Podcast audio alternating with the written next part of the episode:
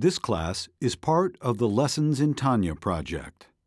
More classes available at lessonsintanya.com.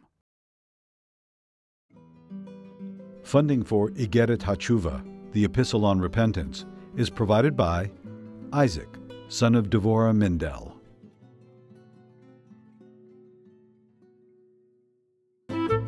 Lessons in Tanya. The Tanya of Rabbi Schneur Zalman of Liadi, taught by Rabbi Ben Zion Krasniansky. Tanya's text elucidated by Rabbi Yosef Weinberg.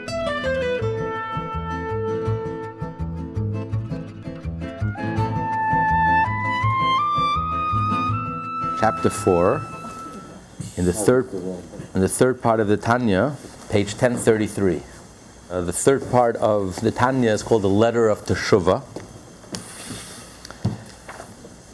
And uh, the reason it's called a letter is just like a letter. A letter is something that you write. Well, today people don't write letters anymore, but in the olden days, used to write letters. A letter is something that you write to someone who's distant, who's far. So the idea of teshuvah is talking to a Jew. It's addressing a Jew who feels distant or alienated from Yiddishkeit. And the idea of teshuvah is to come back home. To come back home to a place he never really left. Because deep down inside, every Jew is connected, and the Alter Rebbe is going to explain that, that uh, this whole idea of teshuvah, like the rest of Tanya, is something that's very close to us. It's very accessible because people get frightened. The whole concept of the shuvah does it mean you have to be reborn again? You have to change. You have to become something otherworldly, something that you aren't. And Alter Rebbe explains once you understand the whole idea of teshuvah, you'll understand that the whole process is something that's very dear and near to, to each and every one. So the first three chapters, he explained in chapter one he described the essence of teshuvah. What is the, uh, the essence? If you strip away all the details, when you get down to it, what is teshuvah? What, what's the moment that completely transforms you, changes you from one, one place to a different place, Put, puts you in a whole different place? And he says, when you strip away the, the essence of teshuvah, it comes down to that moment that you resolve to change. I'm going to change. Whatever happened till now is in the past. From this moment going forward, I'm going to change. When you make that inner shift, that inner resolve, that inner decision, so you've changed 180 degrees. You know, how far is east from west? Just have to turn around. It's right there. You don't have to go anywhere. You don't need a car, you don't need a train, you don't need a plane, you just turn around and you've made a 180 degree change. So that inner shift, that inner change that you're going to change your behavior, that is the essence of teshuvah. Now, then there are the, in order to do a complete teshuvah, in order to do a complete teshuvah, there are many, many steps. There's the regret, what you've done in the past. There's asking forgiveness asking, I'm sorry. But that's the complete teshuvah. Because when you do teshuvah, when you're trying to mend something that you've done wrong, there's two, there's two parts to it. There's one part is the person himself. The person is lost. You've lost your way. You've disconnected yourself. So for that, teshuvah helps immediately. The moment you decide to change, the moment you decide to plug in, you reconnect, you're connected. You're there. You're in the right place. But then you have all the damage that you've done, all the scars that you've created. Just like if a person steals, it's not enough to make the resolve that from now on I'm never going to steal again. If you don't return the money, Well, firstly, if you don't return the money, obviously your resolve means nothing. Not sincere. How could you resolve not to steal and then you're holding on to the stolen money? But if, if you're, if you are sincere, you're not going to steal, and you plan to return the money because your, your change is genuine. Your resolve is genuine. But until you return the money, you, you haven't fixed the damage you've done. You've stolen some money. That money is missing. You have to return it to, to, to its rightful owner. You have, to, you have to apologize and obtain forgiveness. So just making a resolve, if now on I'm going to change, that doesn't help the person who lost his money. And that's between man and man. But the truth is, even between man and God, everything that we do really has an impact, has an effect. You know, we don't live in a vacuum. Everything that we do creates an energy and has an effect, an impact. It impacts our soul, it impacts the divine, it impacts heaven. So when we do something wrong, if we say something wrong, every time we lie, we slander,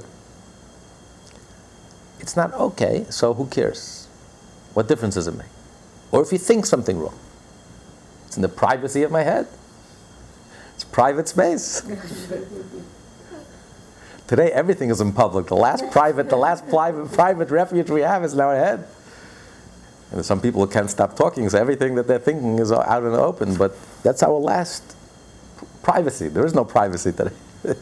At least for now. Who knows what they're going to come up with soon? You know, Mashiach will come, everything will be open. You won't even be able to hide behind your thoughts. Um, but even when we think, when you think negative, you create a negative energy. And you damage your soul. You damage the upper realms, the divine realms, and you, you damage Hashem himself. So, yes, while the essence of teshuvah is that you decide to change, I won't repeat that behavior. I'm going to change, genuinely change. But to complete the teshuvah, to fix the damage that was done, for that you need more. There's more steps involved. You have to have regret. You have to say, I'm sorry. And depending on the severity of the sin. If it was a sin of omission, you didn't do something you were supposed to do. So the moment you make that resolution, you're forgiven. The Talmud says you don't move, you don't budge, and you're immediately forgiven. But what if it's a sin, a prohibition, a sin of commission? You did something wrong. You've, you've taken an action, you've done something wrong. In that case, the damage is m- more severe, is more pronounced. The scar is deeper. So for that, teshuvah is not alone. For that, you also need Yom Kippur. Yom Kippur, when you fast in Yom Kippur, the day itself, if you go through the day and you fast in Yom Kippur, the day itself is a cleansing, accomplishes a cleanse, cleansing to the person. So coupled together with teshuvah, coupled together with a regret, an inner regret, and especially a teshuvah that you do on Yom Kippur. Because in Yom Kippur, everyone is inspired. It's one thing when you do teshuvah, when you repent on a Wednesday afternoon. Mm-hmm. But when you're in Yom Kippur and you're dressed in white and you're fasting and you're like an angel and the holiest day of the year and a holy environment, it, it hits home. The, the truth is also deeper. The regret is deeper. The, the soul searching is deeper. So therefore, the impact is also deeper. It uproots any negativity, any negative energy that you've created, any scars you've created is cleansed. What if a person sin, the Talmud says a sin, which comes with a capital punishment, capital crime. That's the severe sin. You're talking about heavy duty, heavy duty sin. That the court would sentence you to death. So this, this is serious, serious business. So the scars that you create and the negative energy that you've introduced into your into this world, to your soul, into the upper realms to the divine, that needs a more intense cleansing. Teshuvah is not enough, Yom Kippur is not enough, but coupled with Teshuvah and Yom Kippur, that's why a person has to go through, that's why Hashem subjects us to pain and suffering, which is like a cleansing. It's not a punishment, it's a cleansing. Just like when you take to the cleaners. You take dirty clothes to the cleaners, It depends how dirty it is if it's really stained, ketchup stains through and through, and you know, then you're gonna have to sit there and scrub everything out. So Hashem, out of His infinite mercy, when He sees that we've done everything that we can, and we have done teshuvah, we've had a change of heart, and we have we experienced the Kippur. So to complete our complete our teshuvah, Hashem will uh, we will experience have to experience some inconvenience, and of course Hashem could substitute that inconvenience for something lighter. You know, it says if you put your hand in your pocket and you expect to find some money, you want to tip the guy who just delivered your, your food, your kosher food, and you want to give him a tip, and you put your hands in your pockets, and you think you have money, and then you discover you don't have any money in your pocket. It's very aggravating. Painful. so Hashem, out His infinite mercy, could substitute that pain for real pain. You know, so better we should experience that pain than, God forbid, real pain. But any pain that we experience is really a cleansing. It's like, it's like a, a parent out of love of their child. When the child sits and rolls in the mud and comes into the house all caked in dirt, and you have to sit and scrub the child, put him in the bath, and start scrubbing him. It's very painful. And the child is yelling, "What are you doing, mommy? What are you doing to me? You, you, you hate me? What are you? What are you killing me?" What even I'm doing? You're my child, and you, you, you're caked in mud, and, and I have to clean you. So that's what Hashem is doing to us. When we go through pain and suffering, Hashem is cleansing us. And all three things together, then that completes the tshuva process. Then the damage is undone. And any negativity that we've introduced to ourselves, to the world, is completely washed away and we're cleansed. And then there's another level.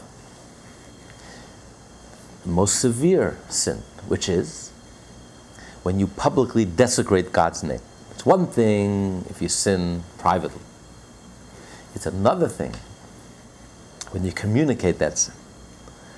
When you become not a paragon of virtue, but you become a bad example. And when you affect others, when you affect other people, when you affect 10 other people in a negative way, the damage you've done is, has gone public. That's the, that's the most severe sin of all. That, teshuvah, repentance, is not enough. Yom Kippur is not enough even pain and suffering is not enough. It's only together with all three. It's when we experience the ultimate cleansing. When a person passes away, passing away is also part of our healing and cleansing process because your ego comes to an end and the, uh, the soul is cleansed. It's, it's all part of the, and that's why, you know, the end of life, people unfortunately, in many cases, some people are fortunate. They just like, you know, wink out. They just like, without any pain. They, die suddenly, and it's a very easy, smooth death. The Talmud says there are 999 different deaths. The lightest death is like pulling a hair out of a cup of milk. You just pull it out, the soul makes the transition from this world into the next world. And the harshest death is it's like pulling a rope through a very small hole. You have to pull to get it out. In other words, a person who's very materialistic, whose whole life is about materialism, ego, I, that person can't part from this world. He can't face death. No more Chinese restaurants, no more, no more theater, no more movies, no more. What, what, what, where, where am I going to? this is the end of life. So you, you fight it with every a person who's very spiritual. It's like a transition. The door closes and door opens. You're going from one, one reality to a higher level of reality. It's, no, it's, not, it's, not, it's not the end of the world. As the previous Lubavitcher Rebbe, when he was arrested by the Stalinists in 1927 in Russia, Stalinist Russia, for teaching Judaism and for preserving Jewish life in Russia, single handedly preserving Jewish life in Russia. Russia boasted the largest Jewish community in the world, the most active and the most vibrant. Many of our parents come from Russia, ancestors. And overnight, the communists shut down Jewish life, especially the Jewish communists. And the previous Lubavitcher Rebbe, all the rabbis fled ran away. And the previous Lubavitcher Rebbe single-handedly kept the torch alive. He sent his students to open up mik- mikvahs, Jewish schools, to circumcise the children, to teach the children. And uh, they were very frustrated. This is Jew single-handedly defied Stalin. No one dared defy Stalin, and he was like very brazen about it.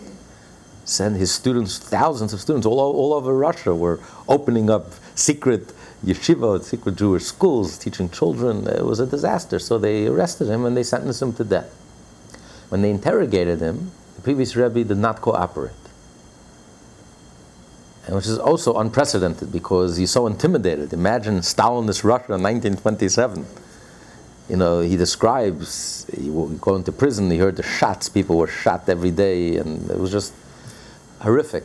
And, but he was very strong, with incredible self sacrifice, and he made a resolution that his captors are nothing, are absolutely nothing, zero. He has no respect for them, they're illegitimate, they're, they're, they're, they're evil, they illegal. Whatever they're doing is completely illegal, even by Russian law. And um, he just completely, and, and they, they, it drove them mad because they never had such an experience. All the prisoners were intimidated, and here this Jew, this stubborn Jew, refused to acknowledge them.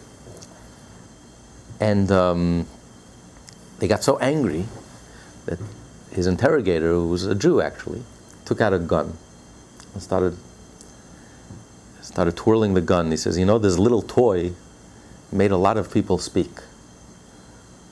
So, if you don't want me to shoot you, you better start cooperating." The previous Rebbe very cold-bloodedly looked at him and he says, "He says a person who has two gods in one world, this little toy could intimidate." But a Jew has one God in two worlds. So this, this little toy doesn't intimidate me. the, so a person whose life is very spiritual, so death is not so frightening. It's, it's, it's, uh, you make a transition from this existence to a higher level of reality, a much more profound level of reality but the, uh, but the act of death itself is actually part of the cleansing process.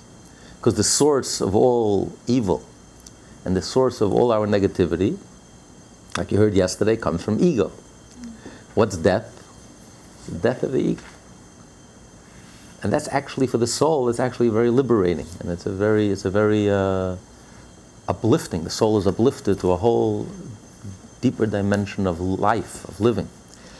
So that's completes, death completes the atonement process. When a person desecrated God's name and you did public damage, then your own personal Yom Kippur, your own personal suffering, your own personal repentance doesn't help because the damage was done, was collective. It's only when that ego comes to an end and the person is no longer amongst the living that, that he's forgotten and his sins are forgotten, and, and therefore it's, it's a healing for the soul. So that was the second level of teshuvah, the complete teshuvah. Teshuvah where a person mends all the damage that was done. Okay, then he discussed that even when a person completes his teshuvah and does a complete teshuvah, not only is everything forgiven, and he won't be brought up in court, not in this court, not in the divine court of after 120 years. But even if everything is completely cleansed and there's no longer any negative energy has been completely dealt with, but something is lost in the process. Your innocence is lost. There's no going back. You know, once a person, once you lose your innocence, there's no going back. So the question is, once a person sin, even if you fix everything, and you're generally forgiven, and it'll never be brought up again, it's wiped off the record. It's not like an American law. Once you, you do something criminal, you have a stain for the rest of your life.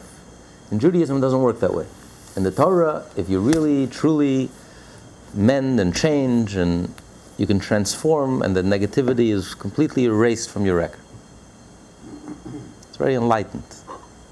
It's very childish to keep a record for the rest of your life. If a person messes up, you fix it and you move on. You know, this, this, it's, it's so immature and childish, this whole concept, but that's not the Jewish approach. But nevertheless, the innocence is gone. The relationship is damaged. It's like a spouse has been unfaithful. Well, the relation, the trust is gone. The relationship. So even if you, there's something, something.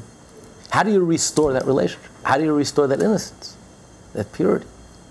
And that's why, in addition to fixing this sin, after in the times of the temple, after a Jew would bring a sin offering, he would offer a burnt offering, a gift.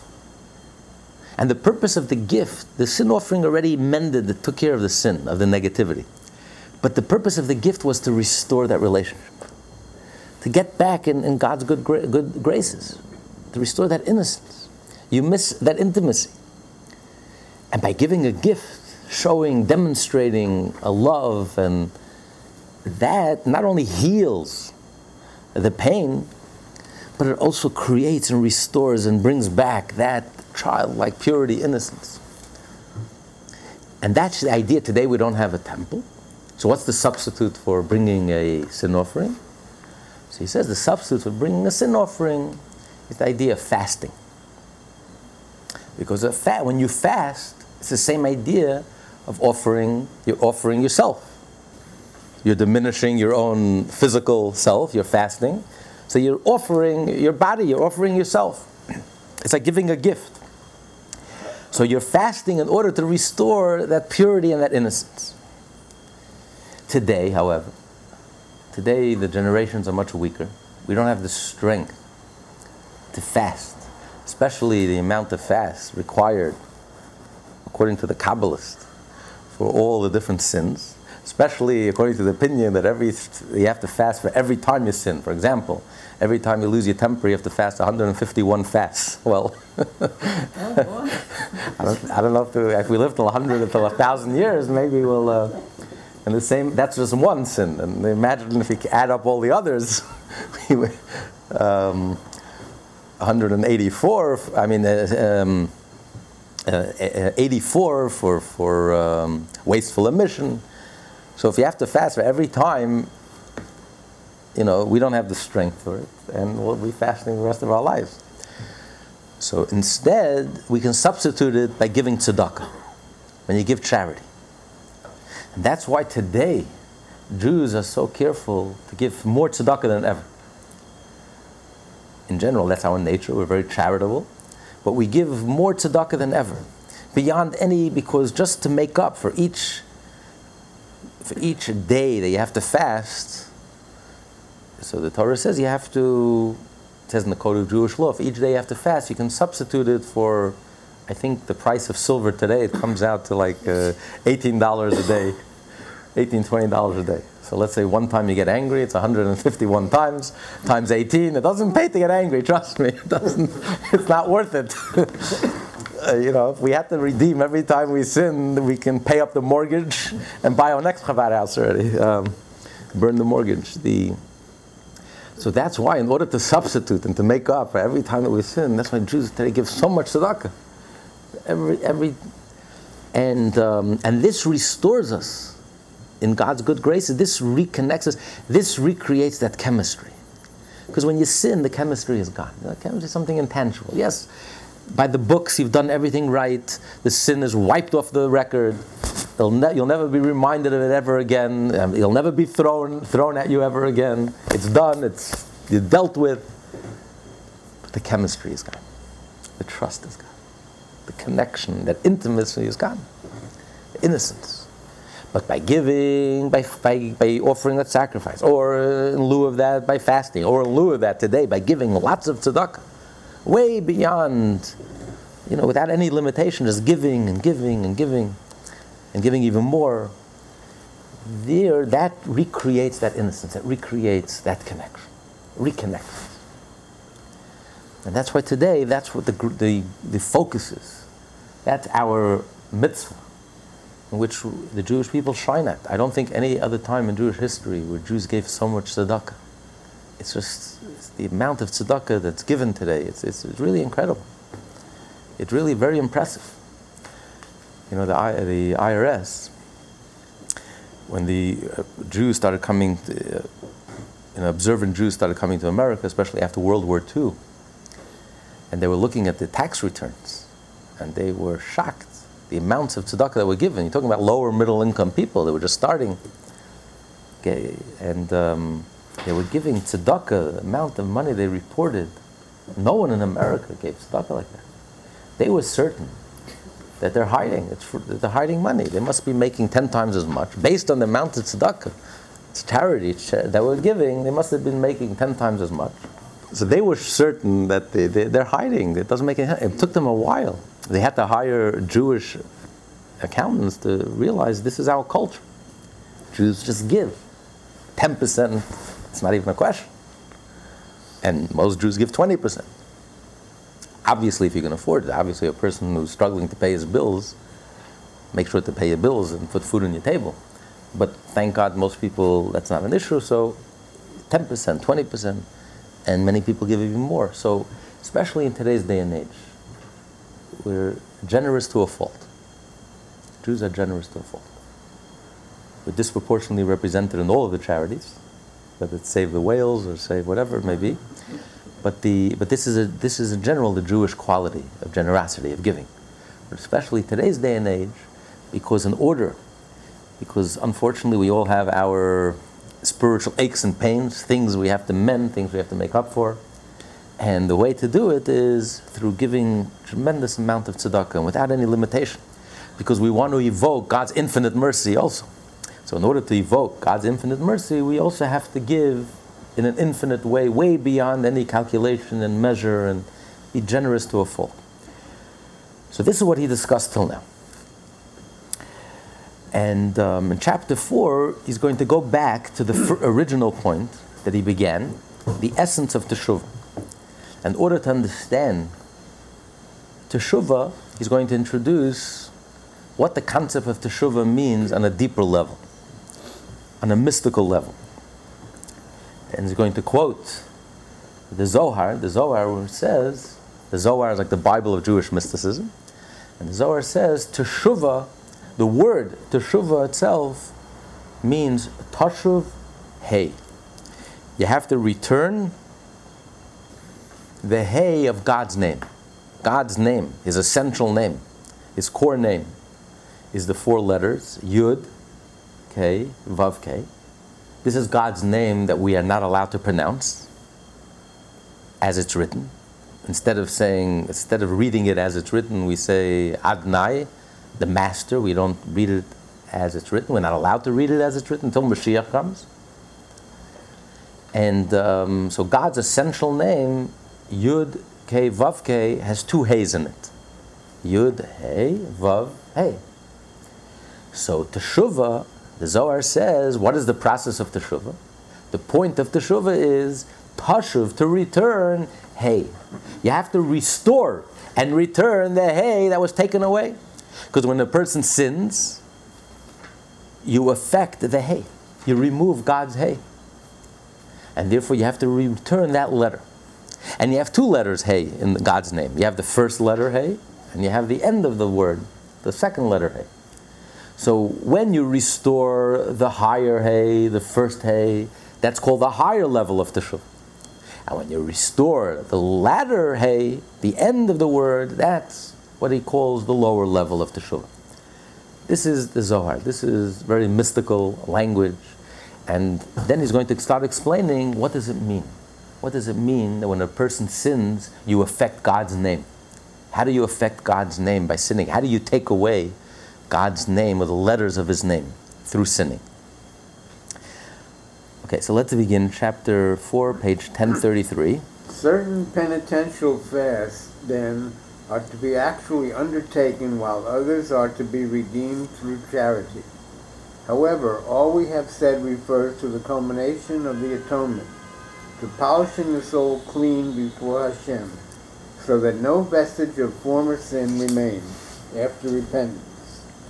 As cited above from the Talmud, chapter 1 of Zevachim, where the Ola sacrifice brought for transgressing a positive command is described as the gift offered to the offended party after an intercessor's successful plea. The above mentioned fast for their counterpart in charity serve as a similar function. Okay, so this is basically just a brief synopsis of what we discussed till now, and now he's beginning this discussion to really understand what the teshuva really means. What does repentance really mean? And it's all in the word, like anything else in the Hebrew language. The Hebrew language is very magical, it's very special. It's a divine language. It's not like any other language which is man made.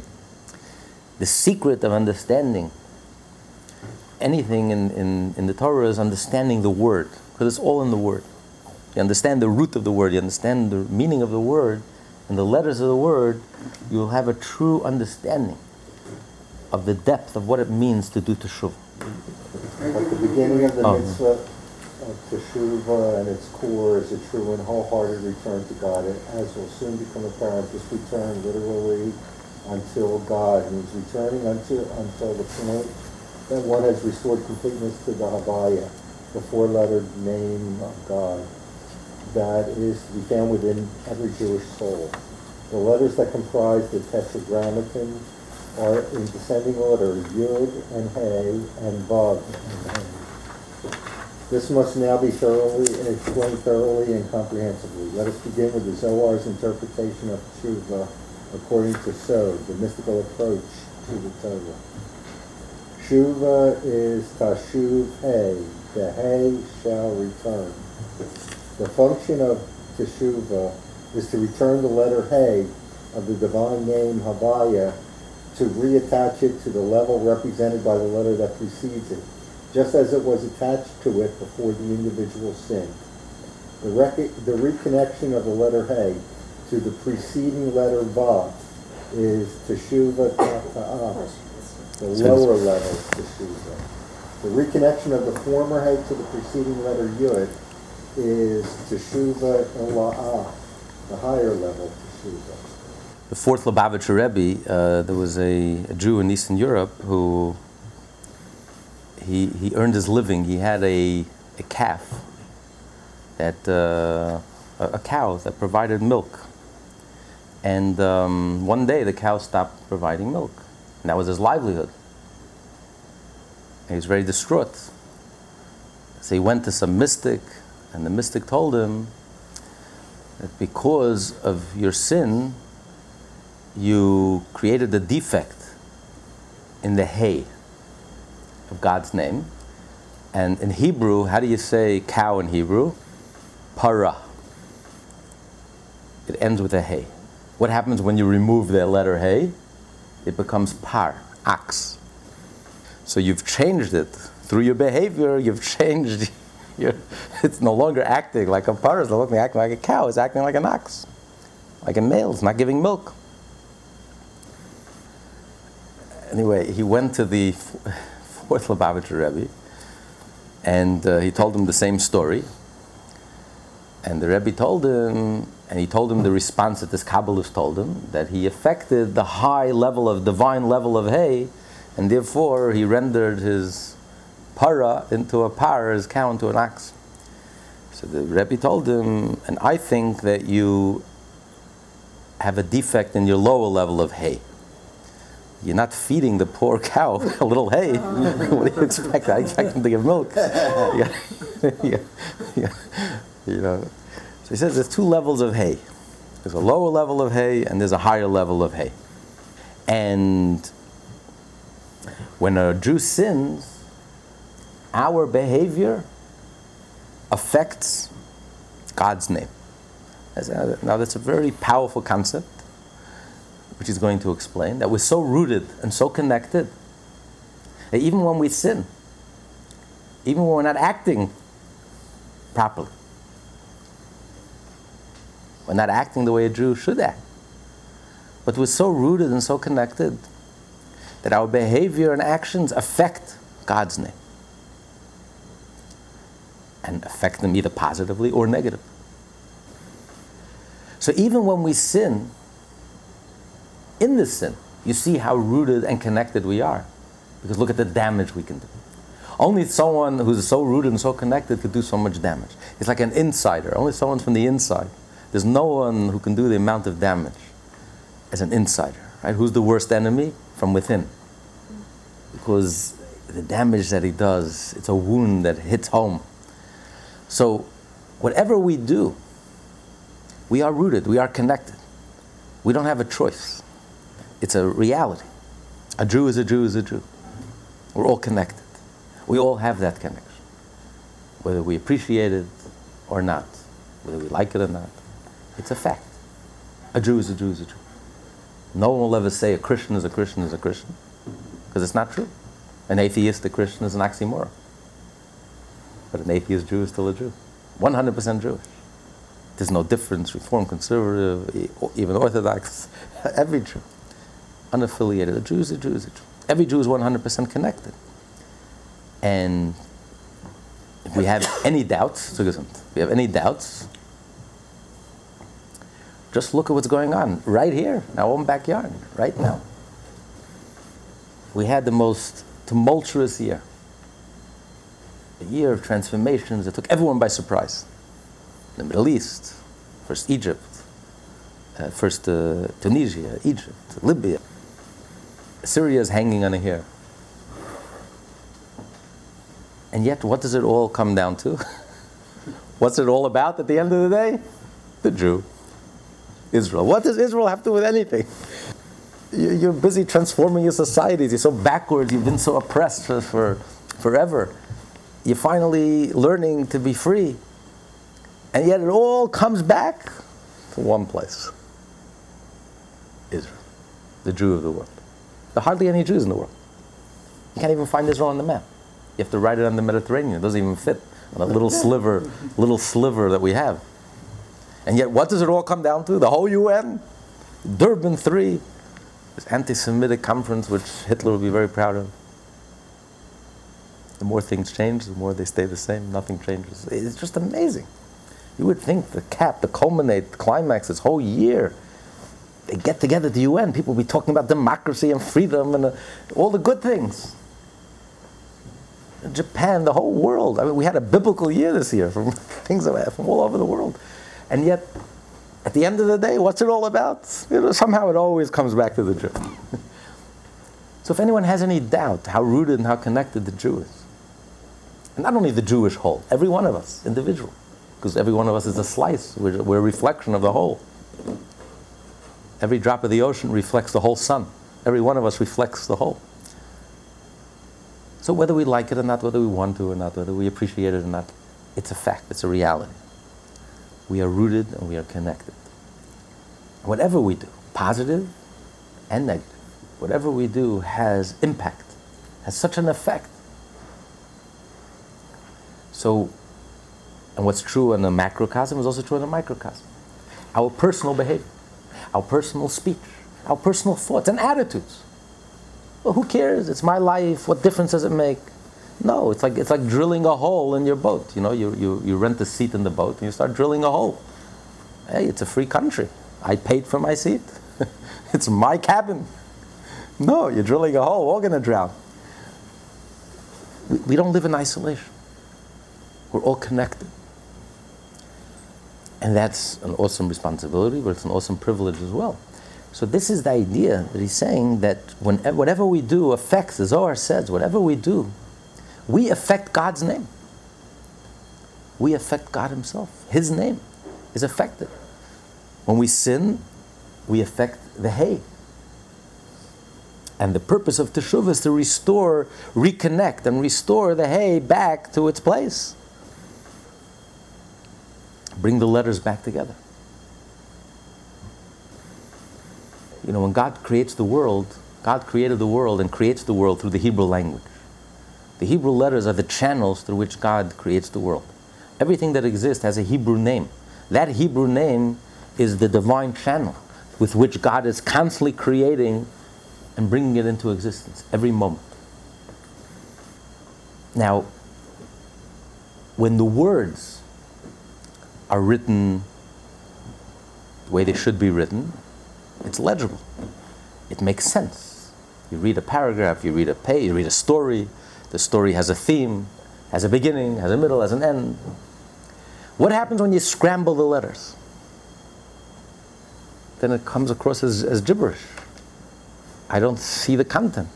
Where's the story? And that's what happened. This world is made up of letters. But when a Jew acts appropriately, and we live by the Torah and we do the mitzvot, then all the letters are in sequence. And then you have clarity. There's a theme, there's a purpose. You look at the world, you look at life, you understand it. there's a connection. What happens if, God forbid, we misbehave? We scramble the letters. The letters are there. They're all, they're all. And then it's like a story without a rhyme, without. You don't see a connection. You don't see the speaker. You don't feel the speaker. And that's the mission of a Jew is to do teshuvah, to return. We have to return the letter. And we have to return the letter to its proper place. And then you can read the word. And then you sense the content of the word. You know, when you read words and letters, you don't even notice the words.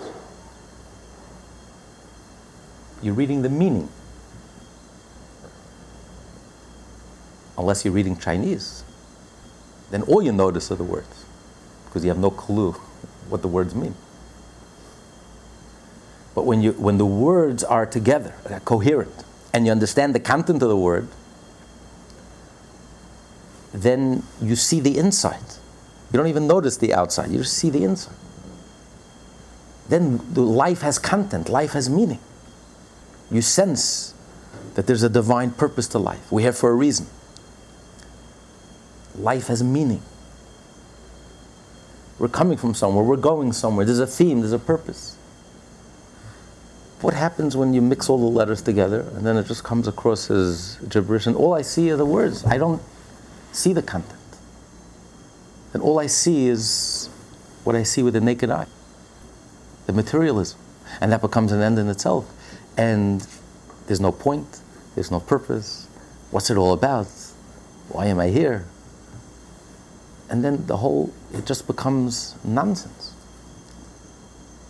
Spe- saying nothing, right? Well, what's that famous line, Shakespeare? Full of sound and fury, signifying nothing. What the? That's what life is. Right.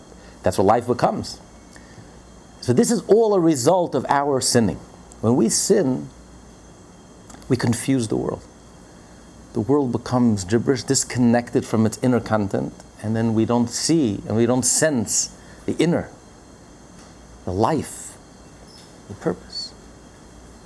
When we do teshuvah, we put the letters back in its right place, and then suddenly it's a beautiful story. It all comes into place. It's like a puzzle. You have different pieces of the puzzle. It means nothing. But then when you put all the pieces of the puzzle together, ah, it's a beautiful picture.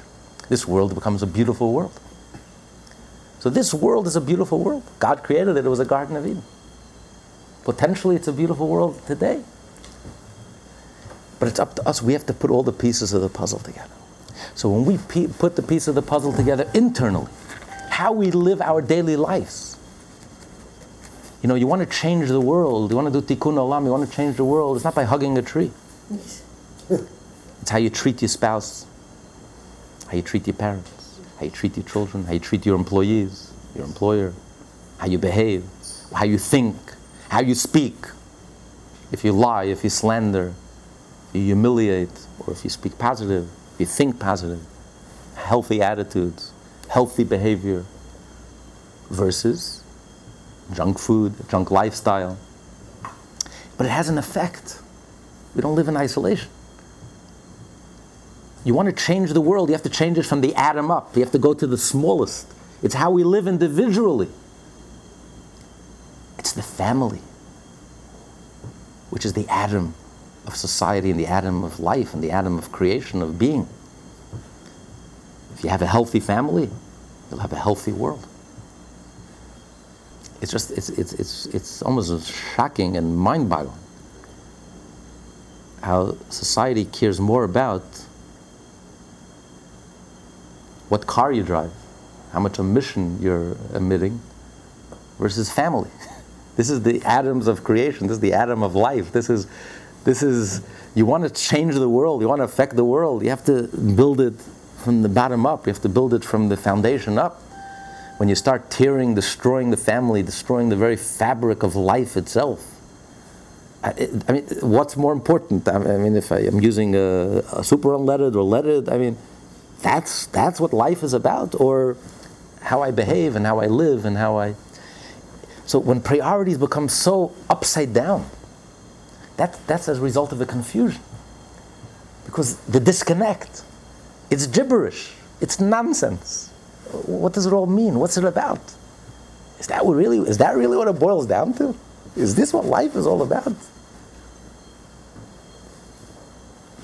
Or is it about building, changing life from the atom up?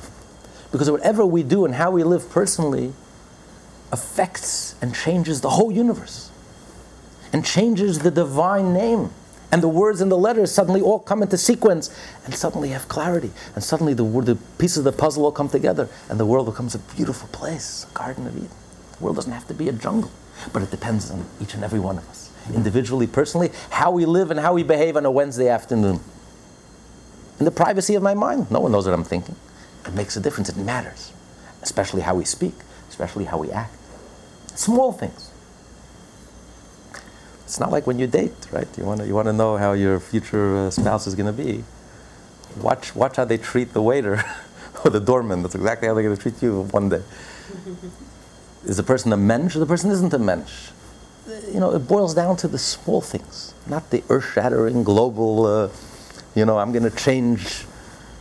That's that you can you can hardly affect. That you want to really make a change in this world. You want to really affect life create a beautiful home. Live your life every day of your life, every moment. Live it in a Jewish way, in a wholesome way. Instead of junk food, junk lifestyle, live, live a wholesome life. Think Jewishly, speak Jewishly, act Jewishly. In a wholesome way, in a, an uplifting way, an inspiring way. And that's how you change the world. And that's how you bring all the letters back together. When you bring all the letters together, then life becomes coherent. The message is clear. The content is clear. Life becomes beautiful. It's a beautiful story. Otherwise, it just becomes a mishka babel, gibberish, nonsense. Down is up, up is down. The Jew becomes the enemy. What a confused world.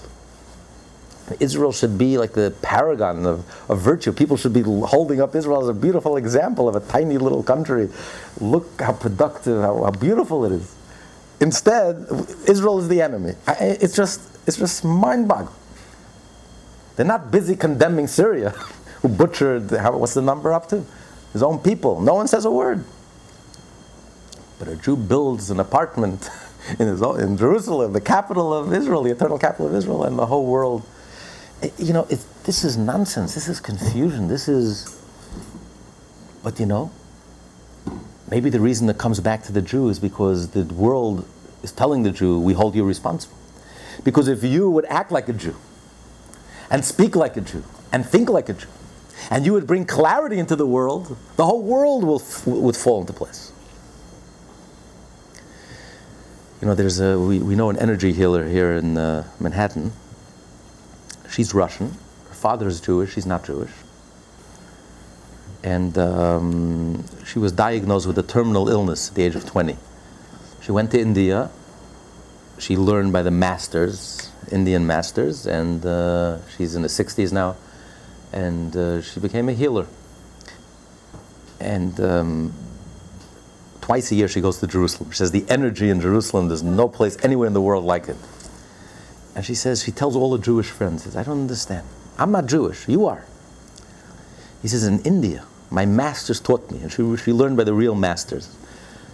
He says, My masters taught me they have a tradition, going back all the way to the beginning of Hinduism, that the world will not get its act together, will not fall into place until the Jew gets his act together.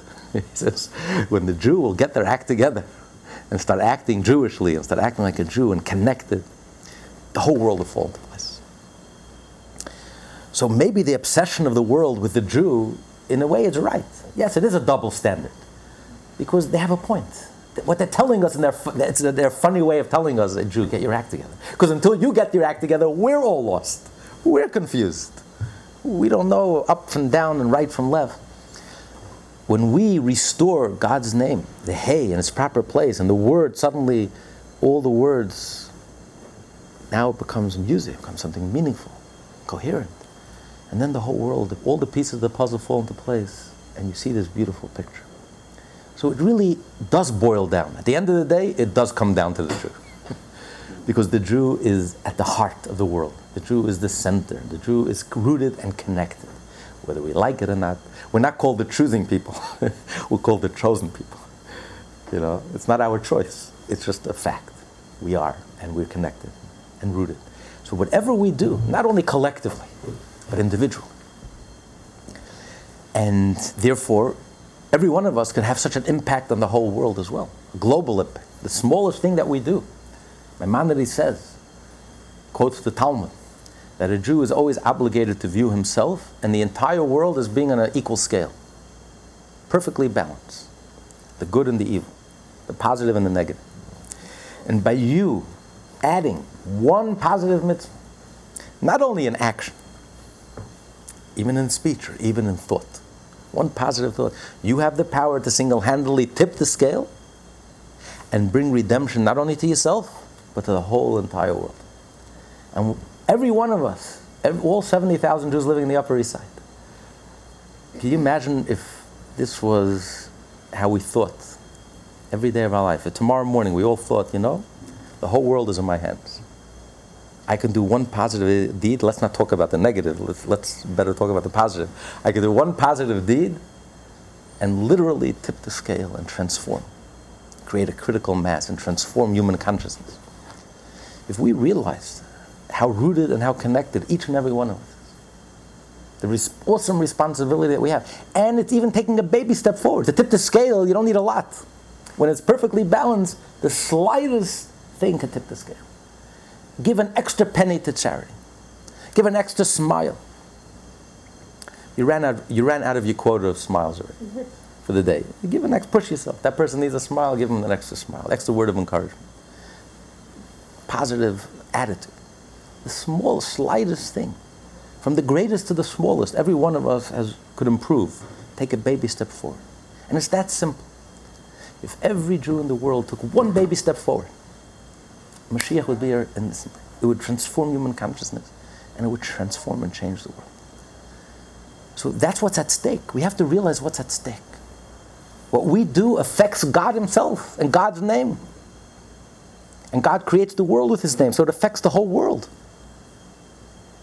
Whether there's clarity or everything is confusion, gibberish, nonsense that we're experiencing today. And nonsense is not only innocent, nonsense is dangerous. The nonsense that we're experiencing today is not is very dangerous. Ganging up against Israel, ganging up against the Jew, Palestinian state. I mean, this is reckless and dangerous. Nonsense. This is not just.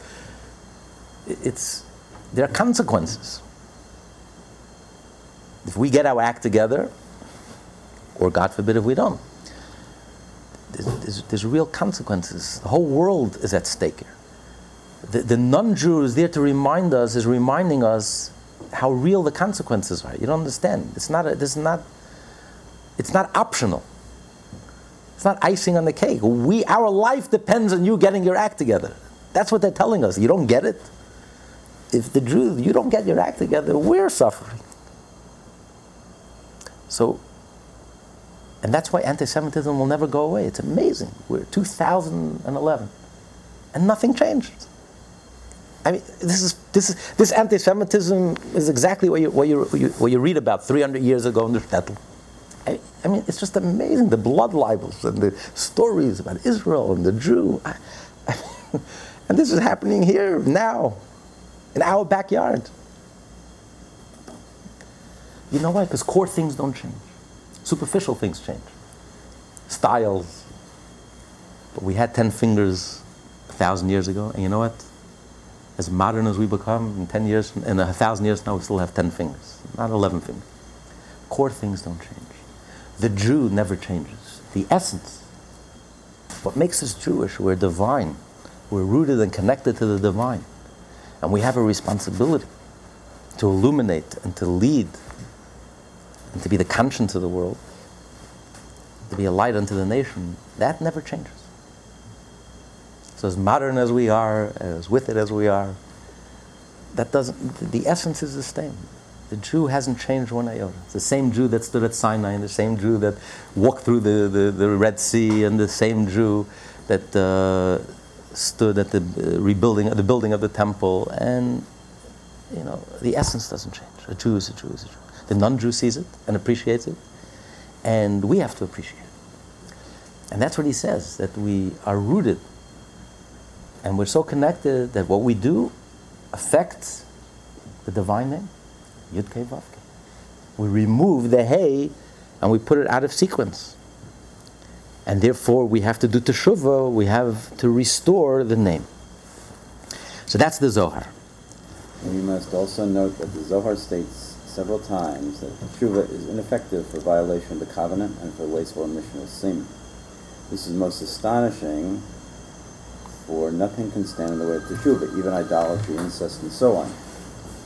Yidden are commanded to give up their lives rather than transgress these prohibitions, yet repentance atones even for them. How then can it be that there are other sins which repentance is ineffective?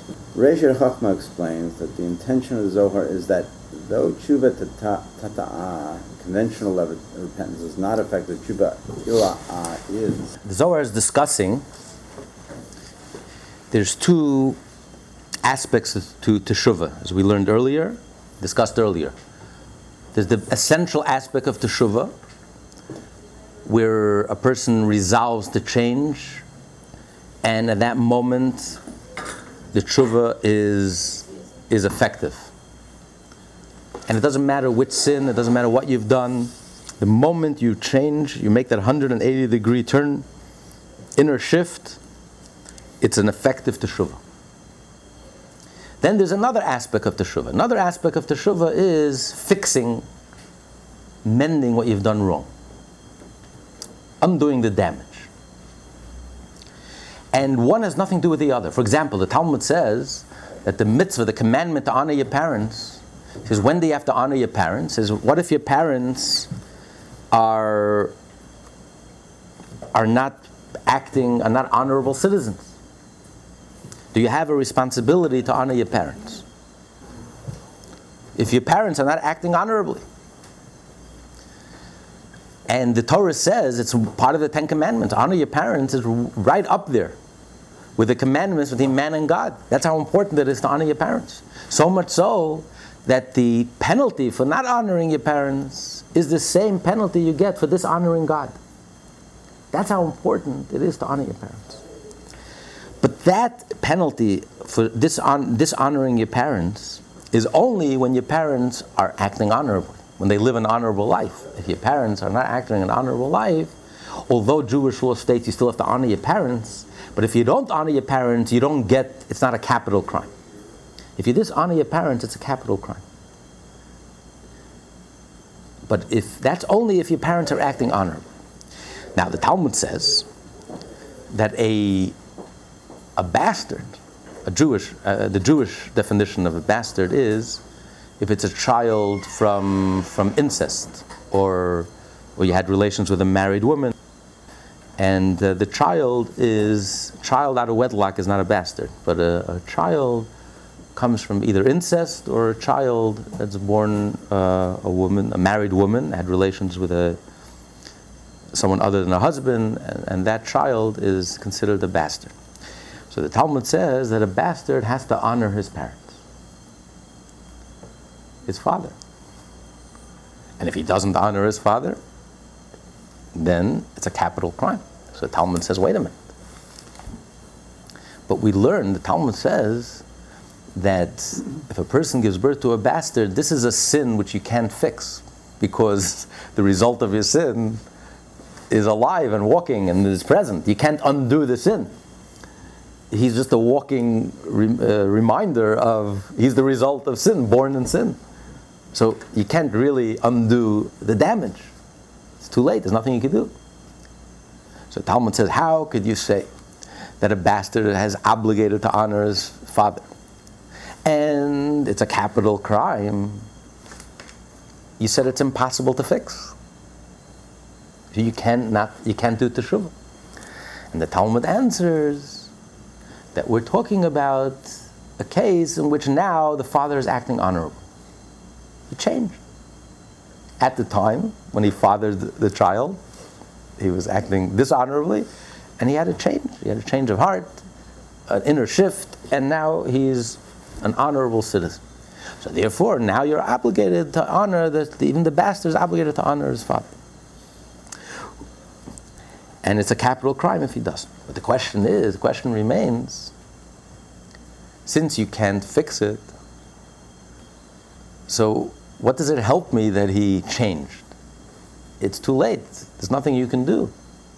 The damage is done, and the damage remains. And the bastard is the ultimate innocent victim. It's not his fault. His parents had a, had a moment, a crime of passion, and as a result, he's going to suffer the rest of his life. So, how can you say that now he's acting honorably? He, he did something so dishonorable, there's nothing you can do to fix it. So, from this, we see clearly that there's two aspects of teshuvah. There's one aspect of teshuvah, and that's the essence of teshuvah, that the person changes. I'm not the same person I was before. The person who did that sin, I'm a different person today. I made that shift, that inner shift. I made a firm resolve. I'm never going to do that again, ever. That's a genuine change. And the person has changed. And that's effective. And that's where the Talmud says now, since the father is acting honorably, the son, the bastard, is obligated to honor his father. And it's a capital crime if he doesn't. But then there's another aspect of teshuvah that is to undo the damage. Like if you stole money, you have to return the money. Also, spiritually, whatever you've done, you have to undo. In that case, there's nothing you can do because the results of your sin is, is alive and is here and is present. You can't undo that damage. That damage will forever remain. So, teshuva helps for everything. To that the person should change and that the person is a changed person. The essence of the teshuva, that helps for any sin in the world. What the Zohar is discussing, the Zohar is discussing the other aspect of the teshuva. That the teshuva helps us mend and undo the damage. So the Zohar says, yes, teshuva helps for everything except one thing you cannot undo the damage. What is that? And that is for the sin of wasteful emission.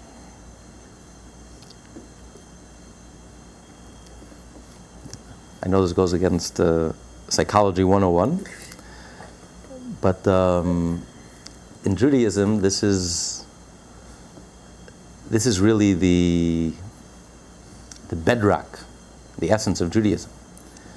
You know, Judaism is a marriage, a relationship to God. A Judaism that doesn't affect us in our inner, most intimate being is not Judaism. Judaism doesn't ha- happen in the temple. That's show. That's completely external and superficial. It has absolutely nothing to do with Judaism. Judaism happens in the bedroom.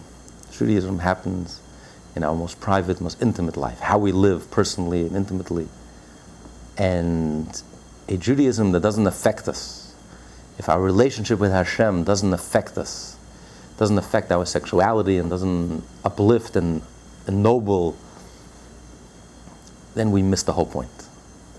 If it's not real, if it's not intimate, if we don't have an intimate relationship with Hashem, then it's, it's completely superficial.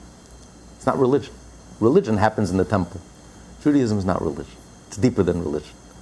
Judaism is real, it's, it's total, it's a relationship, it's a marriage, it's all encompassing, it touches your essence, it's your being. So, a Judaism that doesn't affect your privacy and your intimacy. And Judaism looks at sexuality as the holiest thing. Not like other religions that denigrate it. You know, the ultimate is to be a monk or a nun. We just learned today the high priest is not allowed to enter into the Holy of Holies, the holiest Jew. On the holiest day of the year, Yom Kippur, is not allowed to enter into the Holy, Holy of Holies, the holiest spot on earth, unless he's a married man. To us, sexuality is holy. It's not something that we denigrate, we're embarrassed of, we're ashamed of, we look down at. It's the holiest thing in the world. And that's where God is. God is present. The Holy of Holies is our bedroom. That's where God is present. When husband and wife are together, God is present. The Hebrew word for man is ish. The Hebrew word for woman is isha. The same letters. Ish, fire. Because that's the basis of marriage, relationship. Fire, fiery relationship, attraction. But the man has the yud, the woman has the hey, which is God's name. So it says when God is present, God is a present. It's like a triangle. It's, it's because it's holy. When husband and wife come together, it's, it's a holy union. Masculine energy, feminine energy, the whole universe comes together. It's a beautiful, it's, a, it's a, the most profound and the deepest and most intimate part within us. And for us to treat sexuality some, as something so superficial that you treat it like, like a cup of Coke, like a cup of water, just spill it and it means nothing. And the whole idea of sexuality is some 12 year old fantasy, some superficial child, skin deep, superficial. It's like taking jet fuel. And with this jet fuel, you can, you can, you can go to the moon, you can soar. And instead, you're using it, you're treating it as, as if it's a cup of Coke. This is, this is what causes your soul to soar. This is what you know you, you seek and you search and man search for meaning and, and this is the energy that, that sexual energy this is what causes us to seek out wholeness and completion and to find Hashem and, and to find our purpose in life and this is such a powerful energy that touches us you know every fiber of our being every bone in our body touches us every cell in our body all 100 trillion cells and to take this energy and to treat it as if it's nothing, some 12 year old fantasy, uh, childish adolescent fantasy, it, it, it's mind boggling. I mean, if anyone from a different age would step foot to today and realize how it has become reduced to nothing, sexuality has been reduced to the lowest common denominator, to absolutely skin deep meaninglessness, it, you know, it, will be shocking. it's criminal you're taking something so precious, something so deep, so profound, and it means nothing. And I wonder why, you know, so many have lost their imagination, lost their ability to imagine depth, soulfulness, the ability to even distinguish between right and wrong. you know, that, that, that Israel is the enemy and these murderers are the heroes. I mean, uh, how warped, how twisted could your mind be? How lacking in soul and lacking in imagination. You can't even tell right from wrong. You can't even tell who's the good person, who's the bad person. It's just, it's just mind-boggling. But this is the result. When you, when, so the Zohar says that a person who takes this powerful energy and just treats it like nothing, teshuva doesn't help. In a certain sense, he, he, the equivalent is to idolatry, adultery, and murder. Because A, you've taken the potential for life and you've just wasted it. in Judaism, the only context is in marriage. No premarital, no extramarital. Because every time husband and wife are together, they're strengthening something eternal. They're strengthening the marriage. They're creating something that will outlive them, something that's eternal. So every time husband and wife in, in, are together in love and holiness, and she, and she goes to the mikveh, you create and generate so much holiness into this world, so much goodness and kindness and love and because the act itself, when it's done in the right context of marriage, is, is, is the holiest thing in the world. It's the most beautiful thing in the world. Because it's, it's eternity, it's part of eternity. But otherwise, wasteful emission, it's the ultimate act of ego. It's ultimate statement that there is no purpose. I come from nowhere, I'm going nowhere. All that matters is live in the moment. There is no point, there's no purpose, there's no past, there's no future. There's no this act has no connection to anything, no connection to anyone. Nothing can possibly even come out of this act. It's just live for the moment. It's the ultimate statement of nihilism. It's the ultimate statement that I mean nothing, life means nothing, there's absolutely no point and no purpose and no rhyme and no reason. It's the ultimate antithesis of everything that's godly. And that's why the only relationship is husband and wife, man and woman. So the Zohar says that every sin in the Torah could be fixed. But the damage that's done through this act of wasteful emission and everything that it symbolizes and everything that it stands for and the statement that you're making is the antithesis of everything that's godly and holy. And he says it's so far out that nothing could fix it. And it's the equivalent of, of idolatry, adultery, and murder in a spiritual sense. So you ask the question, what do you mean? The Talmud says there's nothing, absolutely nothing in the world that can stand in the way of teshuva. Teshuva can fix anything. No matter what damage you've done, teshuva can help for everything. Repentance can help for everything. And he answers, it's not a contradiction, because there's two levels of teshuva. We said earlier, there's returning the lower level of teshuva, the lower hay, and there's the higher level of teshuva, the higher hay. So when the Zohar says that teshuva doesn't help to fix and to mend, he's talking about the lower level of teshuva. The lower level of teshuva is not enough to fix and to mend. But the higher level of tshuva, there's nothing that stands in the way of teshuva. Tshuva can help even for the most egregious sins, for the worst sin, for the sin that causes the most damage, no matter how much damage, no, much, no matter how much uh, havoc you've wreaked, no matter what you've done, you can always undo, you can always um, transform the negative into positive. So, the next time we meet is going to get into to understand what it means. In order to understand this, all of this, we have to understand what is the idea of teshuvah. What do you mean that when you do a sin, you affect God's name? And he's going to describe how every Jewish soul contains within us, we contain within us God's name. And therefore, everything that we, we do is rooted in God's name and affects God's name. This class is part of the Lessons in Tanya project. More classes available at lessonsintanya.com.